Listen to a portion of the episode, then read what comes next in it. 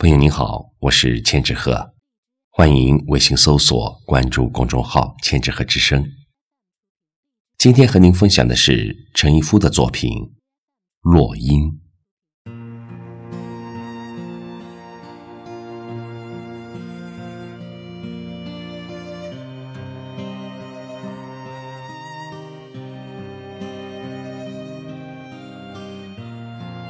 迟早要来的风。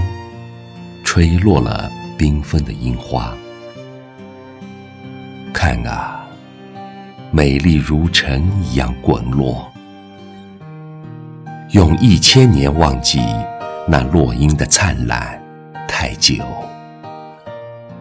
鲜艳的记忆最多在四季之后，又被下一代的鲜艳代替。